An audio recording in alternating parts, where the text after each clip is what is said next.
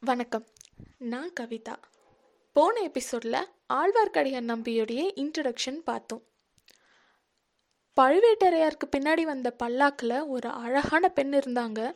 அவங்க எதையோ இல்லை யாரையோ பார்த்து அதிர்ச்சி அடைஞ்சு அவங்க பல்லாக்கு திரையை மூடினாங்க அப்படின்னு பார்த்தோம்.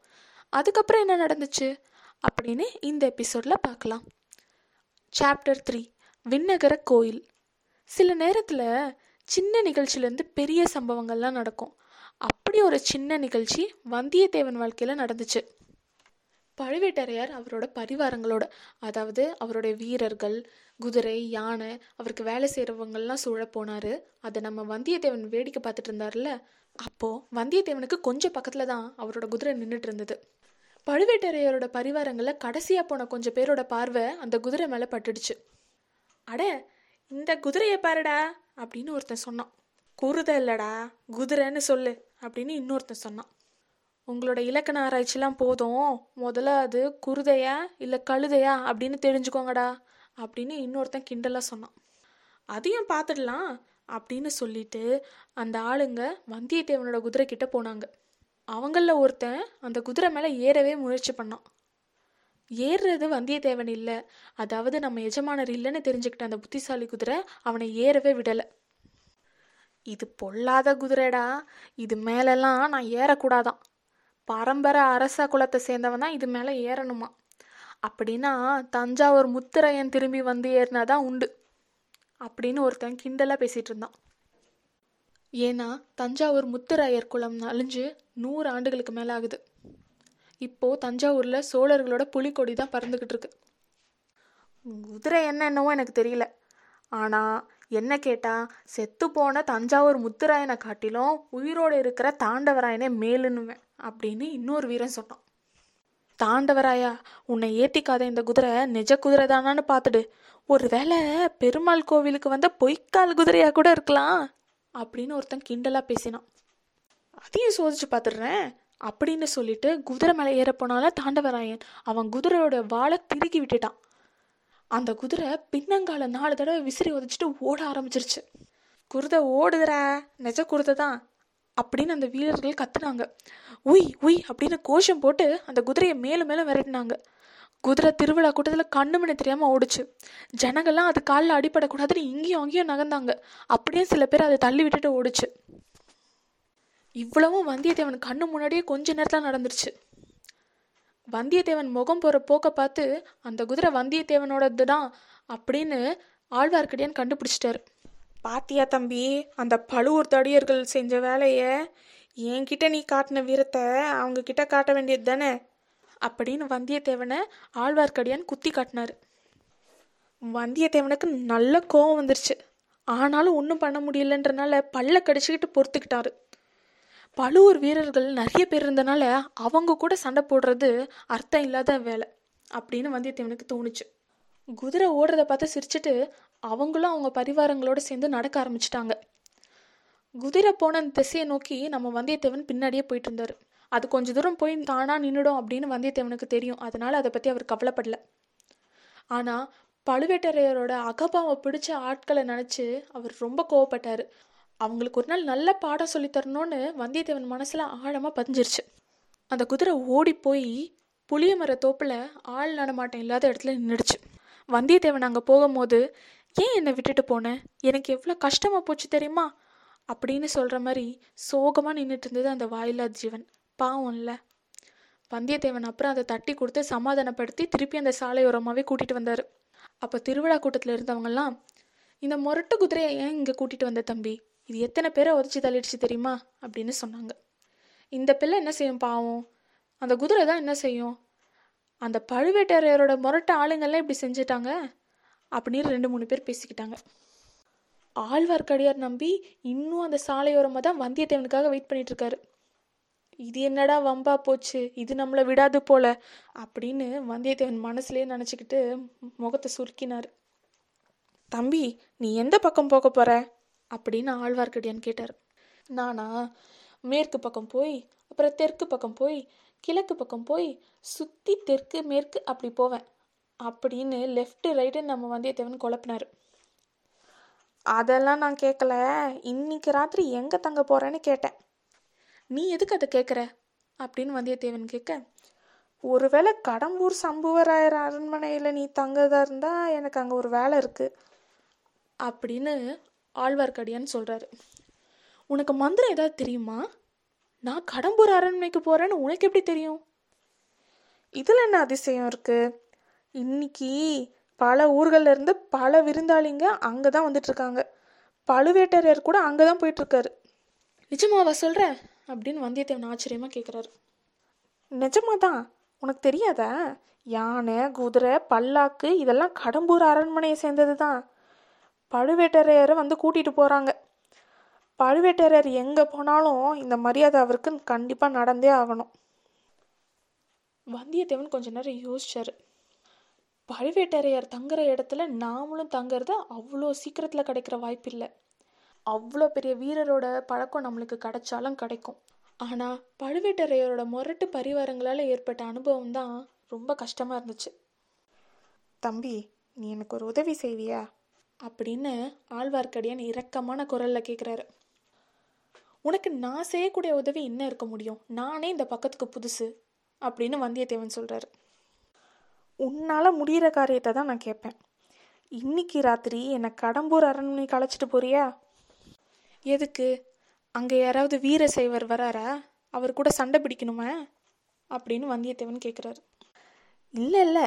என்ன என்ன சண்டை பிடிக்கிற ஆளுன்னு நினச்சிட்டியாப்பா? இன்னைக்கு ராத்திரி கடம்பூர் மாளிகையில் ஒரு பெரிய விருந்து நடக்க போகுது. விருந்துக்கு அப்புறம் களியாட்டம் சாமி ஆட்டம் குறவை கூத்தெல்லாம் நடக்க போகுது. குறவை கூத்து பார்க்கணுன்னு எனக்கு ஒரு ஆசை. அப்படி இருந்தால் நான் எப்படி உன்னை அழைச்சிட்டு போக முடியும்? என்ன உன்னோட வேலைக்காரன் அப்படின்னு சொல்லிடு. வந்தியத்தேவனுக்கு முன்னாடி வந்த சந்தேகம் இப்போ ரொம்ப ஸ்ட்ராங் ஆயிடுச்சு அந்த மாதிரி மோசடி செய்யறதுக்கு வேற யாரையாவது பாரு. உன்னை போல வேலைக்காரன் எனக்கு தேவையில்லை. சொன்னா நம்பவும் மாட்டாங்க. அதுக்கு மேலே நீ சொல்கிறத பார்த்தா இன்னைக்கு ராத்திரி கோட்டைக்குள்ளே என்னையே விடுவாங்களான்னு சந்தேகமாக இருக்கு அப்படின்னு வந்தியத்தேவன் சொல்கிறாரு அப்படின்னா நீ கடம்பூருக்கு யாரும் அழைச்சி போகலையா? அப்படின்னு ஆழ்வார்க்கடியான் கேட்குறாரு ஒரு வகையில் அழைப்பு இருக்கு. சம்புவராயரோட மகன் கந்தமாரவேல் என்னுடைய நல்ல நண்பர். இந்த பக்கம் வந்தால் அரண்மனைக்கு கண்டிப்பாக வரணும் அப்படின்னு என்னை அழைச்சிருக்காரு. இவ்வளவு தானே அப்படின்னா உன் பாடே இன்னைக்கு கொஞ்சம் திண்டாட்டம் தான் ரெண்டு பேரும் கொஞ்சம் அமைதியாக கொஞ்சம் தூரம் நடந்து போகிறாங்க ஏன் இன்னும் என்னை தொடர்ந்து வரீங்க அப்படின்னு வந்தியத்தேவன் கேட்குறாரு அந்த கேள்வியை நானும் திருப்பி கேட்கலாம். நீ ஏன் என்னை தொடர்ந்து வர? உன் வழியை பார்த்துட்டு போகிறது தானே? வழி தெரியாதனால தானே? நம்பி நீ எங்கே போகிற ஒருவேளை கடம்பு இருக்கா இல்லை நீ தான் என்னை அழைச்சிட்டு போக மாட்டேன்னு சொல்லிட்டியே. நான் விண்ணகர கோயிலுக்கு போகிறேன் வீரநாராயண பெருமாள் கோவிலுக்கா ஆமாம் நானும் அந்த ஆலயத்துக்கு வந்து பெருமாளை சேவிக்கணும்னு ஆசைப்படுறேன். ஒருவேளை விஷ்ணு கோயிலுக்கெலாம் நீ வரமாட்டியோன்னு நினச்சேன். பார்க்க வேண்டிய கோவில் தரிசிக்க வேண்டிய சந்நிதிப்பா இங்கே ஈஸ்வர முனிகள் அப்படின்னு ஒரு பட்டர் பெருமாளுக்கு கைங்கரியம் அதாவது சேவை செஞ்சுக்கிட்டு வராரு. அவர் பெரிய மகான். நானும் கேள்விப்பட்டிருக்கேன். ஒரே கூட்டமாக இருக்கே. கோயில் ஏதாவது விசேஷமா? ஆமாம் இன்னைக்கு ஆண்டாள் திருநட்சத்திரம். ஆடி பதினெட்டோட ஆண்டாள் திருநட்சத்திரம் சேர்ந்து வர்றதால தான் இவ்வளவு கோலாகலம். தம்பி ஆண்டாள் பாசுரம் ஏதாவது நீ கேட்டிருக்கியா? கேட்டதில்லை. கேட்காத. அதை காது கொடுத்து கூட கேட்காத. ஏன் இப்படி சொல்கிற உனக்கு ஏன் இப்படி ஒரு எண்ணம்? நீ நினைக்கிற மாதிரிலாம் இல்லைப்பா. விரோதம்லாம் இல்லை. உன்னுடைய நன்மைக்கு தான் சொல்கிறேன் ஆண்டாளுடைய இனிய பாசுரத்தை கேட்டுட்டேன்னா அப்புறம் வாளையும் வேலையும் தூக்கி போட்டுட்டு நீயும் என்னை போல கண்ணன் மேலே காதல் கொண்டு விண்ணக யாத்திரை கிளம்பிடுவ உனக்கு ஆண்டாள் பாசுரங்கள் தெரியுமா? பாடுவியா? அப்படின்னு வந்தியத்தேவன் கேட்குறாரு சில தெரியும். நம்மாழ்வார் பாசுரங்கள் சில தெரியும். பெருமாள் சந்நிதியில் பாட போகிறேன் வேணும்னா வந்து கேள். இதோ கோயில் வந்துடுச்சே. இதற்குள்ள நிஜமாலே வீரநாராயண பெருமாள் கோயிலை வந்து சேர்ந்துட்டாங்க ரெண்டு பேரும். வீரநாராயண பெருமாள் கோவில். இதை பற்றி நம்ம தெரிஞ்சுக்கணுன்னா விஜயாலய சோழர் அவருடைய பேரரான முதல் பராந்தக சோழர் அவர்தான் சோழ பேரரசுக்கு அஸ்திவாரம் அமைச்சவர். அவரை வீரநாராயணன்னு ஒரு சிறப்பு பேராலையும் அழைச்சாங்க. அவர் காலத்தில் வடக்க ராஷ்டிரிய கூட மன்னர்கள் வலிமையாக இருந்ததால் அவங்க படையெடுத்து வரக்கூடும்னு அவர் நினச்சாரு. அதனால அவருடைய முதல் மகனான இளவரசர் ராஜாதித்தனை ஒரு பெரிய சைன்யத்தோட அதாவது ஒரு பெரிய படையோட திருமணைப்பாடி நாட்டில் இருக்க செய்தார். அந்த சைன்யத்தில் அதாவது அந்த படையை சேர்ந்த லட்சக்கணக்கான வீரர்கள் வேலை இல்லாத நேரத்தில் ராஜாதித்தன் மக்களுக்கு உபயோகப்படுற மாதிரி ஒன்று செய்யணும்னு யோசிச்சார். வடகாவேரியிலேருந்து வர வெள்ள நீர் வீணாக கடலில் கலந்துட்டு இருந்துச்சு. அதோட ஒரு பகுதியை அவர்கிட்ட இருக்க வீரர்களை வச்சு ஒரு விசாலமான ஏரி அமைச்சார். அதை அவரோட அப்பா பெயரால் அதாவது வீரநாராயணன் ஏரி அப்படின்னு அழைச்சார். அதோடைய கரையில் வீரநாராயணபுரத்தையும் ஏற்படுத்தி அதில் ஒரு விண்ணகரத்தையும் எடுத்தார். விஷ்ணு கிரகம் அப்படின்றது தான் அந்த காலத்தில் விண்ணகரம்னு தமிழாக்கம் செய்யப்பட்டுச்சு. நாராயணமூர்த்தி நீரில் பள்ளி கொண்டு நீர்மயமாகவே இருக்காருன்னுல அதனால் ஏரிகளை காக்கிறதுக்காகவும் ஏரிக்கரையோரமாக நாராயணமூர்த்தி கோவிலை எழுப்புறது அந்த காலத்தில் வழக்கமாக இருந்துச்சு. அதனால் வீரநாராயணபுர விண்ணகரத்தில் வீரநாராயண பெருமாள் கோவில் எழுப்பியிருந்தார். அப்படிப்பட்ட பெருமாள் கோவிலுக்கு தான் இப்போ வந்தியத்தேவனும் ஆழ்வார்க்கடியானும் வந்து சேர்ந்தாங்க. சன்னதிக்கு வந்ததும் ஆழ்வார்க்கடியான் பாட ஆரம்பிச்சார். ஆண்டாள் பாசுரங்கள் சிலது பாடினாரு. அதுக்கப்புறமா நம்மாழ்வாரோட தமிழ் வேதத்துல இருந்து சில பாசுரங்களை பாடினார். இதை பாடிக்கிட்டே இருக்கும்போது ஆழ்வார்க்கடியான் கண்ணில் தார தாரைய கண்ணீர் வர ஆரம்பிச்சிருச்சு. அவ்வளோ மனமுருகி பாட ஆரம்பிச்சிட்டாரு. வந்தியத்தேவன் அந்த பாட்டெல்லாம் கவனமாக கேட்டுட்டு இருந்தாரு. அவர் கண்ணில் நீர் வரலையே தவிர மனசுருகிடுச்சு ஆழ்வார்க்கடியான் மேலே இதுக்கு முன்னாடி அவர் வச்சுருந்த அபிப்பிராயமே மாறி போயிருச்சு. இவர் பெரிய பக்தன் அப்படின்னு நினைக்க ஆரம்பிச்சிட்டாரு. வந்தியத்தேவனை போலவே அந்த பாசுரங்களெல்லாம் கவனமாக அங்கேருந்து நிறைய பேர் கேட்டுட்டு இருந்தாங்க. கோவிலுக்கு வந்தவங்க அங்கே அர்ச்சகராக இருக்க ஈஸ்வர பட்டர் அதோட பால்வடி முகத்தோட அவரோட சின்ன மகனும் பக்கத்தில் நின்று கேட்டுட்டு இருந்தார். ஆழ்வார்க்கடியான் பத்து பாசுரங்களை பாடி முடிச்சிட்டாரு. இதெல்லாம் கேட்டுட்டு இருந்த பட்டருடைய சின்ன பையன் அவர் காதில் ஏதோ சொன்னான். அவர் ஆழ்வார்க்கடியான் கிட்ட வந்து ஐயா குருக்கூர் சடகோபர்னு நம்ம ஆழ்வார் மொத்தம் ஆயிரம் பாடல்கள் பாடியிருக்காருன்னு கேள்விப்பட்டிருக்கேன். அவ்வளோ உங்களுக்கு தெரியுமா? அப்படின்னு கேட்டார். அடியன் அவ்வளோ பாக்கியம் செய்யலை.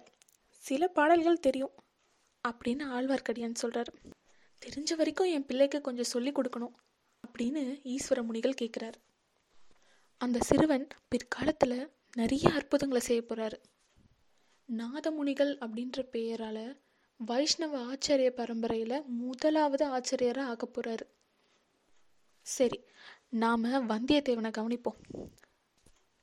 பெருமாளை சேவிச்சுட்டு ஆலயத்தை விட்டு வெளில வந்ததும் வந்தியத்தேவன் ஆழ்வார்க்கடியனை பார்த்து நம்பிகளே நீங்கள் இவ்வளோ பெரிய பக்தர் பண்டித சிகாமணின்னு எனக்கு தெரியாமல் போயிடுச்சு. நான் ஏதாவது தப்பாக பேசியிருந்தா என்னை மன்னிச்சுக்கோங்க அப்படின்னு சொல்கிறாரு மன்னிச்சிடுறேன் தம்பி. ஆனால் நீ எனக்கு ஒரு உதவி செய்வியா சொல்லு? நீங்கள் கேட்ட உதவி தான் என்னால் செய்ய முடியாதுன்னு சொல்லிட்டேனே. நீங்களும் ஒத்துக்கிட்டீங்களே? அது வேற விஷயம். ஒரு சின்ன சீட்டு கொடுக்குறேன். கடம்பூர் அரண்மனையில் நீ தங்கி இருக்கும் போது ஒருத்தரை பார்த்து அதை கொடுக்கணும். யாருக்கிட்ட?